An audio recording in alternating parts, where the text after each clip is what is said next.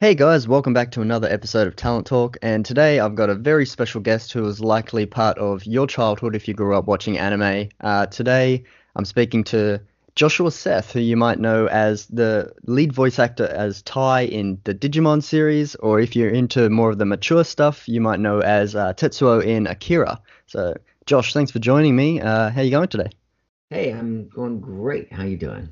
I'm doing well. It's nice and early here, but uh, thanks for coming on and uh, having a bit of a chat with me. Right. I'm digging the accent. I want to do a bad version of it. Let's do the entire thing where I'm talking in a bag, uh, like Sydney, Australia kind of accent. And we'll talk about didgeridoos and dingoes and what else you? Crocodile Dundee. Done. A dingo ate my baby. Didn't eat your baby. All right, pretty- but no. Okay, I'm, I got that out of my system. Nice. Well, kicking off, uh, I'm going to start with a question you probably got quite a lot uh, from now, but how did you get started uh, voice acting and how did you uh, get into pretty much being uh, known for Tai? Yeah, yeah. Um, you know, I think this is an important thing uh, for creative people to understand. Uh, that when people say, "Oh, I was a 20-year overnight success," like that's a real thing.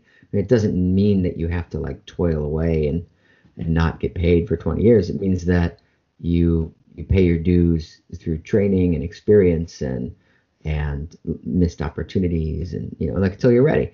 So how I got started is way early on when I was a kid. I was in professional musical theater productions, uh, touring touring Broadway shows. Basically, uh, my first one was um Yul Brynner's The King and I, and I played played Prince Chulalongkorn when I was eight years old. Um, I didn't do the whole tour. I did, you know, wh- where in the area in America where I was, uh, and I wasn't on Broadway or anything. But it, these were professional shows in big theaters, eight times a week, and I did that like from the time I was eight to eighteen, like ten years of working out my instrument, you know, singing uh, on stage. And in terms of singing training, it was really choir in high school. Um, you know, learning how to have breath control and and use my instrument, uh, you know, uh, uh, my voice. So that's the training side. And then I went to a performing arts college called uh, Tisch School of the Arts at NYU in New York City. And I, you know, I trained and studied and learned more. And while I was there, I had a radio show, uh, 50,000 watts going out to the tri-state area, New York City. I got my radio voice, and I would I wouldn't really think anybody was really listening because it was on late night. So I would do funny voices. You know, I'd call myself and hello, can you play some klezmer music? Uh, ma'am, this is a college radio station. Well, I think it's important for the young people. You know that kind of thing. I would just prank call myself. And then when I graduated college, I had a demo of prank calling myself. Used it to get an agent in Hollywood, moved out to Los Angeles, kicked around for a few years out there, doing magic as my day job, basically to earn a living, but also because I was passionate about it. And, uh, you know, and going to auditions and either not getting them or they'd be one offs. It would be like a commercial or I did some stuff for Saban, like uh, in Power Rangers early on. Or in, in uh, I was like, I think it was the second, the second Alpha 5. Aye, aye, aye. You know, I didn't realize the staying power of any of these shows at the time. Actually, half the time I wasn't even using my real name for things. I would just put joke names in or my bro- my little brother's name, stuff like that. I, I did I did like 64 episodes of a show nobody's seen called Honeybee Hutch. I played Honeybee Hutch, you know, Honeybee Hutch, Honeybee Hutch. That and and I that's I don't know what's ever happened to that show, but I I kept getting experience. You know, now at this point, I guess I was a professional. I was in Los Angeles. I had an agent. I was getting paid to do gigs, but it wasn't a lot. You know, I was that wasn't really it wasn't something that was in the zeitgeist and you know on Saturday mornings or anything. And every once in a while, I do I do one thing for Nickelodeon or one thing for Disney or something like that. Uh, but then by the time I had the opportunity, so the end of your question was about how I got known for Tai.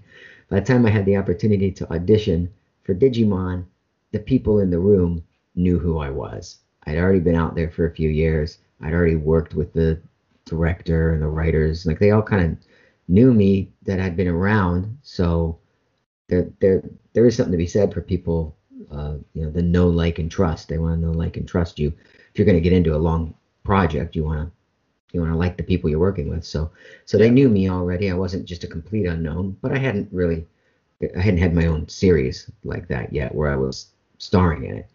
And then and then the happy little coincidence that happened was when I saw the sides, that's what you call the audition material. It was like one page with a picture of the character. Mm-hmm. And I read it and I looked at him.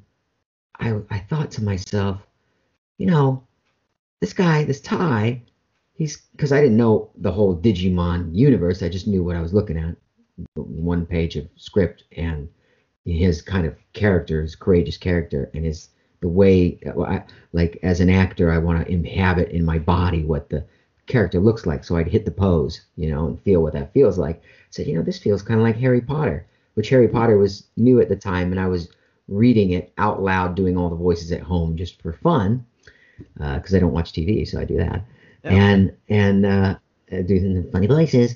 and and I thought, yeah, this is like Harry Potter. I'm just going to drop the accent uh, like young it up a little bit and kind of be me, but with that with that backstory, with that internal monologue is what they call it. Yep. Uh, and then that was enough to give me a genuine, authentic, heartfelt take, but also with something more beneath it. I think. Like uh, back then, it wasn't as common that people would just take a very real approach to voicing animation. Like that that is the norm now, but back then they were all kind of silly voices like I've been doing yeah. so far in this in this conversation. But but like it was it was a real like I did Tai as a real part of my personality that I felt was appropriate for him, but also drawing from the story experiences from having read Harry Potter. So I had like like a a whole backstory in my mind of like what kind of personality this is. And that was enough to get this show. And then it ended up being number one uh, Saturday morning cartoon, and then spawned the seven movies that we've done so far. And you know, it's and it's still going strong, and people still love it. And I do these appearances at comic cons all over the world, and people say, "Oh, that you were the voice of my childhood," and uh, people have tattoos on the crest of yeah. courage. I've, I've signed people's tattoos. It's crazy. Wow. But at the time, you know, we didn't know that. It was just I was just building into a career over the course of many years, and this is the first thing that took hold, and the thing that has lasted the longest. So you didn't believe that, or or know that it was going to be the success that it was when you first walked in that booth. I didn't think about it. It wasn't a matter of just belief, another gig. believing it or not yeah, it was just another gig that was fun to do and hang out with some guys that, you know, that I knew from the voiceover community. And that I think that comes through too. You can hear it, you know, in people's voice when they're having fun. And yeah. and that's part of the purpose of entertainment was is to, you know, to to really, you know, be present and and and ex- share joy or mirth or excitement, you know, like the these higher emotions that uh, you know, people don't get to feel all the time in their normal lives because you know life is difficult. And has hardships and ups and downs. So you know we escape through entertainment and i just I think there's nothing wrong with that. And and and beyond that with something like digimon then you can actually also learn some lessons from the experience as well which is another reason i think that it's so far stood the test of time over a couple decades. Yeah. Yeah. People attach to a, a deeper meaning or something they find in the show that touches them Right. It you know it makes you feel good and excited and, and happy and connected, but there are there are deeper meanings and there is growth that the characters go through. Yeah. So unlike uh, a couple of the other voice actors I've had on the show, um, you've actually, according to Wikipedia, and I know it's a fact, is that you've uh, technically retired from being a voice actor. Um, so yeah, True. I mean, I go back for the Digimon movies the last. That's years, what I was touching on. So, what was it yeah. about those movies and the character of Tai that made you essentially come out of retirement for the Adventure Tri films? Was it that you wanted to be respectful to, to the fans and let them have the Tai that they essentially grew up with, or was it just that uh, it's a character that you uh, would do that kind of thing for? Well, yeah, and only that because I I feel personally connected to Tai. You know, like I didn't I didn't want to hear other people voicing him, and I know that had happened when I turned down a couple of things in the past, and it irked me. um, but I was on tour, and I don't live in Los Angeles anymore, so it wasn't. You Nah. know, it, it's not an easy decision to come back for that stuff because I fly all the way across the country, and I have to turn down other gigs. You know, with the live shows that I do now, and it's a time commitment. So it's not just like, oh, I'll just hop in an Uber and go across town and do it. Like it's it's a commitment. Yeah, that's right. And then I, you know, I want to support the project and do things like this, like podcasts and Comic Con appearances and social media uh, and interacting with the fans. So it's a big time commitment to come back. But I wanted to do it for my own, for myself, for my own personal connection to tie into Digimon and that legacy, and also for the fans because they have been so supportive, and I wouldn't have this career without the support of the fans. So I wanted to give back in that way. But also, and probably most importantly, I have two little kids now Nice. and you know i want to i want to show them in real time that anything is possible in your life that you can you can do whatever the hell you want to do in life you know like it like there's nothing wrong if you want to have a 9 to 5 job but if you don't you know if you want to be in a creative profession or or just you know make something up and do it as long as you're committed to doing it well and it serves other people or benefits people in some way i say do it and there, there's a and they'll and the way will open to you and so I wanted to demonstrate that for them. Like, Dada's going to go voice a movie. Let's go Hmm. to the theater together, kids, and watch, you know, the movie screen. And kind of, you know, I know it blows their mind. And it's not so I can be like, hey, I'm best dad in the world. I'm so impressive. It's so that it's so that they can kind of uh, expand their consciousness to accept the truth, which is if we believe in ourselves and we are committed to excellence, you know, we can achieve anything we set out to do. Yeah, I think that's a fantastic kind of role Except model. in relationships, I'll say personally and professionally. but it's been a hard lesson for me that that's just not always the case when you're like, you know, in a romantic relationship with someone No. because they're on their own life's journey. So, in terms of your life's journey, though, I stand by my statement. So yeah, I'm not sure if you've heard that there's a, plans for another Digimon movie coming out this year in Japan that follows the original Digidestined again, but coming back in their early 20s. If approached, would you love to play Tai again? Yeah, of course, I'd love it. Uh, if approached is the big thing because Yeah. nobody did approach me for Digimon Tri. Nobody reached out to me. I had heard they'd already casted and started recording with someone else. I, I don't know who that person is. Sorry that you lost the gig to whomever that was, but but it was all the fans that started a like online uprising once they heard and and um, you know made me aware that that was going on and made the people in the production side of things you know aware that I said that I would do it when they asked on Facebook. I Yeah. think it was. And then we ended up having a phone conversation, and the whole thing came together. So this was a, an example of a, a fan activism, you know, actually causing this thing to happen. That that may have to happen again because they don't always necessarily think of me because I'm not in that world anymore. Mm, you know, the yeah, regular face in LA. Exactly. I'm not going to the parties, and you know, Yep. I'm not on the casting calls, and I'm just I'm not around because I'm doing this other thing, being on tour. Well, that's a perfect segue to to jump into that kind of stuff. So, since stepping away from voice acting, you've moved into well, it was magic, but now you're like a mentalist keynote speaker. Can you talk a little bit about what you're doing and what your live show is, and and possibly even a little bit about your book? It's a bestseller, Yeah, sure. Finding Focus in a Busy World. I know. Um, it's uh, it's actually now we're on the the uh, the revised edition, and I changed the title of the book to "Finding Focus in a Changing World." Uh, Okay. and, and it's about how to how to basically achieve anything, think differently, how to make the impossible possible. And the more I would sort of live my life and have these experiences and talk to people about them, the more I realized I had this message to share, especially with creative people. Actually, no, I, I take that back. Initially, I thought it was just for creative people like myself because we need to really hear the message that it is possible to be a creative person and to and to do something with that gift and to and to have some impact whether or not it becomes your primary profession. But you know we're not really given that message in school or in life. Generally people uh, you know unless you're a kid they just don't care or they give you the message that you know you, you need to go you know do something productive with your life. Well you know this is productive as well. It makes people happy and that that's a, a high calling. So yeah initially uh, I did the speaking and the writing to share that message, and then I started to realize as I started to become a keynote speaker uh, for in for corporate audiences and for business audiences, they need that message even more because uh, the pace of change, the technology, and just the world that we're living in, everything is changing so fast. We have to stay uh, very nimble and adaptable and innovative in our thinking. We can't be rigid and stuck in the past. So guess who's like guess who thinks like that?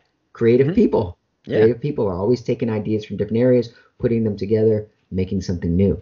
So what I talk about is how to embrace change and collaborate, uh, because that's what you do in the arts: is you collaborate, you come together as a team and make something happen, and and innovate, because that's what creativity is. It's innovation is creativity uh, in the marketplace, not just for yourself. In no, other that's words, right. um, yeah, so that's what I talk about now. And the book is about how to think differently so that you can free your mind from the con- constraints of our typical assumptions, expectations, and beliefs, and you know, and have the benefit of of those new paradigms. And even in the shows that I've been doing now for 12 years, and I've performed in over 40 countries, and I've done thousands of shows, and I performed in Vegas and on big stages, and had TV specials in Japan, two of them, and Wow. two of them in South Korea. In all the shows, which I'm a mentalist, you mentioned. So for people that don't know, it's sort of like magic of the mind or thought experiments.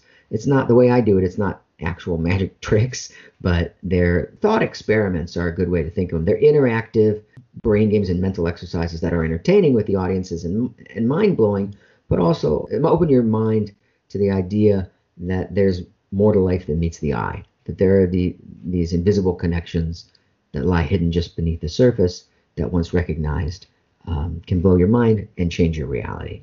So that's what the that's what the show is really about. And I'm doing a big theater uh, in Cleveland next week for the ninth year in a row, thousand seats, and we always sell it out. So once people come to see it, like they get it, and I do it at at comic cons when they bring me in for that as well. And uh, you know, it's just uh, the electricity in the room. It's just an amazing experience. And I do a little bit of the voices and stuff, and and talk about how how all this stuff is connected, just creativity and thinking differently about life and yourself and your connection with other people. How how that's important and and life changing. So whether it's the show, the book, or the speeches, it's it's really all about that. That's awesome. So the book, the the focus of the book, uh, I think I saw in a previous video of yours is to is it to change your mindset or to open your mind to, to new ways of learning and dealing with the the busy world. I believe you Yes, I'd say you the used latter. those It's- um not the framework of the book, but your your kind of messages of the book or the the things that you're talking about in the book to to achieve college in half the time. Yeah, which I did. Um, yeah, it's about how, because it's not intelligence. It's uh, it's about where to put your focus, and in terms of mindset, it's how to believe in yourself, how to believe in your idea, how to be te- tenacious and stick with it in the face of adversity. I'll give you an example, okay? Because these are very abstract concepts, but here's an example. Mhm. So, the typical way to think of adversity or the pressure that comes at you when you want to break through and do something like have a career in voiceovers, for instance, or put up a podcast in your case, or or whatever. Like I know a lot of people that come to Comic Cons have vis- they're visual artists because they show me the drawings that they do that I'm amazed by because I, I that's not where my talent lies. Yep. Uh, but and so let's say they want to stage an art show or compete in one. So our, our minds tend to, in the face of, of the adversity of life, shut down and you know tell us that we can't do it. Uh, it we want to push through, right? We want to believe in ourselves and in our ideas, and that can be hard. But if you change your mindset to the following, it becomes easy. So the following is this: it's I believe a quote from Henry Ford that an airplane takes off against the wind because it requires that resistance in order to gain lift. You follow? Yeah, yeah. so in other words, in other words, instead of thinking of the resistance and the pushback as a bad thing, as a hard thing, as you know, the the thing that's stopping you from getting, oh, uh, you know, if only I, if only I didn't have these headwinds against me, I could make it. Instead of thinking that, you shift your your mindset to, oh, it's helping me. It's actually helping me to become better. How do I use that to rise, kind of thing. Yeah, and that it well, that is how you use it. Yeah. You just change your thinking about it, and that and that extends to everything in life. You know, my uh, my parents are psychologists. My dad was a hypnotherapist. I studied hypnosis, and actually, before I became a mentalist, my I still do this show from time to time, like at colleges and on cruise ships. But I did thousands of comedy hypnosis shows, and that's what hypnosis is all about. It's all it's all uh, mental exercises to retrain your brain, and and it, it's very valuable uh, and not something that's typically taught in Western culture. But I maintain that sort of training is more important than just kind of getting A's on tests. because Yeah. you could come out of school with like a whole head full of book learning, but if you're not in control of your own mind, your own emotions, and your own attitudes and perspective, you know, in a way that serves you, uh, then it'll suppress how far you're able to get in life. Contrary to that, you know, if you spend some time on these things, like you know how to how to be the master of your own emotions, right? A lot of people go out to Hollywood and they're faced with adversity and they quit, you know, and they go back to Ohio or whatever, where I'm from. If you you uh, just to keep on this one example, you know, if you look at the adversity at, at every missed opportunity and unbooked audition as making you stronger and a way to learn something, then instead of leaving, you you rise to the challenge, uh, and eventually you're ready, you know, and the opportunity presents itself. That's what happened with me with Digimon. Good piece of uh, motivational talk there. I know. uh, so before It's funny because I don't I didn't used to Sorry. believe in like motivational stuff. I just think it's a bunch of sappy BS. Yeah. Um, but but there but when but when it's connected to philosophy like that, yeah, I think it can be life changing and really important. I just like to connect it to actual actual mental disciplines and emotional disciplines. That's the other thing I was kind of dancing around is like so in the arts and for creative people, and I'm talking about this because it's a podcast for people interested in voice actors. Obviously, they're Yeah. you know they're these are special people that are not they're not your normal boring you know worker bee people. They're people that have yeah. I think of somebody who's nerdy. I'm thinking of somebody who's a, a deep passion and interest you know in a, in a niche area. So so these are passionate people by definition. So these emotions they can rule your life. They can uh, be a double-edged sword as well, and and they can uh, propel us to create things and create change in our lives, or they can cause us to not want to lift our head off the pillow as well. Yeah, so right. when you understand that and you understand that there are actual techniques that you can use, uh, you know, to to harness that the power of those emotions and those thoughts and those expectations and beliefs, um, you know, then yeah, then you can be like a rocket ship. So yeah, I do think it's valuable. Really good answer. So your uh, your book for anyone that I'm wants to going, your book that for anyone that wants to talk uh, to uh, think about going to grab it. You just mentioned. Does it teach you those techniques, or does it talk Yes. about them uh, you the just generally? Yeah, no specific techniques. Yeah, I'm not trying to like pitch my book, but Yep. No, no, no. did talk about it. It's yeah, it's uh, just look up my name or on Amazon or Finding Focus in a Changing World. Yeah, and you'll see it. Uh, or on Audible or iTunes, I have the I have the audio version, and I can read you the book. No, I, I mentioned it because I thought it'd be helpful for quite a few people.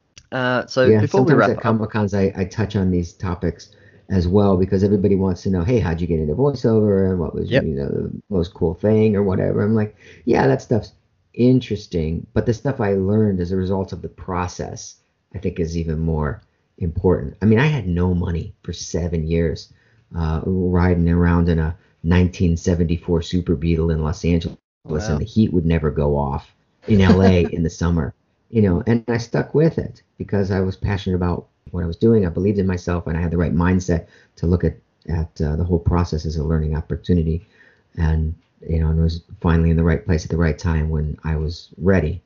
And that's what Digimon had, and that's when all the other stuff. I mean, according to Wikipedia, I've been in like a hundred things, Mhm. uh, and then you know, and then and then just moved on so that I could uh, kind of explore the world and and uh, create my own content. That was the other reason too.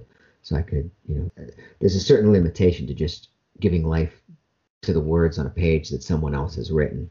of course, yeah. Eventually, you want to write them yourself. Yep. That's why I do the live speaking and the live shows now. Fantastic. So before we head off, uh, I just want to know a little bit more about you and your off time. So you mentioned you don't watch TV. What do you do uh, outside of your shows or your uh, well, no no longer anime acting? Just uh, in your downtime when you're not working to Yeah, yeah. relax. Sure. Well, I, you know, I travel a lot because I'm always flying to the gigs. So when I don't have my kids, then I'll stay wherever I am generally. So for instance, I I just came back from where did I uh, go in December? Uh, Ecuador. So I was down in Ecuador for like a week and and hiked around, hiked a, a volcano and and um, you had a llama and rode horses and Oh. just did a bunch of really cool stuff. Uh, and then I jumped on a cruise ship to do a gig, and I'm like, oh well, I'm in Costa Rica. I go zip lining and go see some monkeys, things like that. So there's all that. And then I moved to Florida, you know, and I live like in the land of endless summer, and I got a paddleboard, so I like to go paddleboarding, um, and uh, just hang out on the beach, and I'd like to do yoga, and uh, and read. Oh, and cook. I've been learning to cook, so that's another mindset shift. So when I, Yeah, you know, when my my when my marriage ended a few years ago, I thought, oh man, like, no, how am I gonna make make food for myself and the kids? That was one of the main things. And and then I realized, oh, this is a creative endeavor too. And I started to learn how to cook. And and and you know, I got like certain kinds of music that I like to listen to, certain kinds of ingredients and cuisine that I like to prepare, and like I really kind of like it's like edible art. You know, so I like that. Yeah, no. I, So- I enjoy cooking too. I find it quite therapeutic. it- it- yes, ex- exactly. Yeah, it's very relaxing, and then you get to eat what you made. Exactly. Win-win. Yeah. And I and I work out a lot because I have a lot of energy, crazy amount of energy. I only, sleep like five hours a night, and then I pop up and I'm like, okay, let's go, let's do something today. Let's go run on the beach. So are you generally like hyped up after your shows and then hit the gym after your live shows, or? Yeah, because um, I don't really enjoy drinking. You know, I'll have like a glass of wine or something with a steak, but like Yeah, yeah. I get a head I get a headache the next day. So like I just I feel worse after than I feel good during. So why do it? So I don't. So mo- Exactly. the reason I bring that up is you have so much energy after a show. Just a couple nights ago, I did a, a show for a thousand people up in Baltimore, and you got the roar of the crowd in your ears. And actually, that was the hypnosis show, and it's it's total rock star at the end, standing ovation. Rah! it's so awesome. And then I'm on the road and I'm by myself, and I go back to the hotel room, and it's quiet and it's empty, Oh. and you're alone yourself. So yeah, I'll hit the gym and I'll go running, you know, and then I'll read a book. Uh, you know, I'll burn off all that energy and, and try to do it in a productive, constructive way. There's, a, an element uh, of uh, solitary, monk-like um, existence that I've had to adapt to, you know, in order to do that. But I figured the other option is what so many creative people do on the road, which is okay, you take all that energy and you hit the bars and you go pick people up and you go, you know, like you just you basically just destroy your body. Uh, Yeah. So I have I haven't done that, and I think that's why um, I've got a lot of energy and life. I got a lot of kick in me still because I'm, you know, I'm just uh, uh, That's why he goes on all these podcasts doing Aussie Yeah. accents. Right. yeah, and and I'm always reading like three books, so that's it keeps your brain engaged. Got to be Jumping gotta be between them? balanced. Yeah, on you know, in different topics and areas, because I like to combine ideas. So if you're getting if your brain is stimulated by you know several ideas in several areas at once, then you can elevate that thinking by stitching them together with your life experience and you know whatever you're thinking about at the moment and come up with something new. That's what creativity is taking different ideas and creating something new through that combination, like cooking, that So- alchemy. Oh yeah, alchemy. You gotta have a bit of that in your kitchen. You just made me kind of think of another question just then when you mentioned the uh, this the stadium full of people all cheering at the end. Do you think that's because uh, like you're in a, a field where probably a lot of people would either come to the show or uh, from the outside looking in be quite skeptical of what you do? And do you think that the the reactions you get at the end is an, a further level of achievement if you've been able to con- like convince them or or show them that Well, what you do I don't is think so. Yeah, I don't think so because I'm very clear that uh, with myself that I'm not attempting to change anyone's mind or Mhm. convince them of anything. That would be a different kind of a show. All I'm doing is I'm just very excited about what I do, committed to doing it very well, you know, and kind of sharing my my energy and expertise and excitement with that audience. And I think that's what they're responding to. You know, plus Mm. the plus the shows are funny and mind blowing. But but I think they're I think they're vibing off the energy that I'm giving out. Yep. I'm not trying to convince anybody of anything.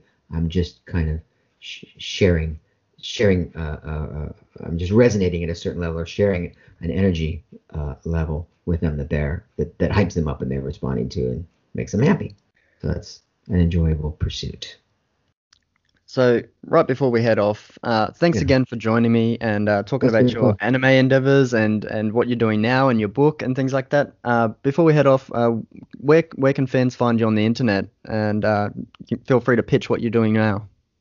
Sure. Uh, Instagram is easy, just Joshua Seth, or uh, look up Joshua Seth on Facebook, but but do the do the fan page because people try to you know connect with me personally on that, Yeah. and I've got just this long list of people that I haven't responded to to say, hey, go check out the fan page because the personal page is like mostly about my kids. Yeah, you and your family and You know, people you actually yeah, know. that stuff. The stuff you guys want to know is on on the fan page or just in Instagram. I'm trying to get off of Twitter because it's so toxic here in America, but you know I'm there as well. You know, or if you have an event coming up and you want to see what I can do for it, go to joshuaseth.com and all the videos and info uh, are right there. And of course on Amazon for the book, just look up my name. Awesome. So, thanks again, Josh, for for coming on to the show, and uh, fingers crossed we can maybe see you uh, down here in Australia sometime soon and see the show for myself.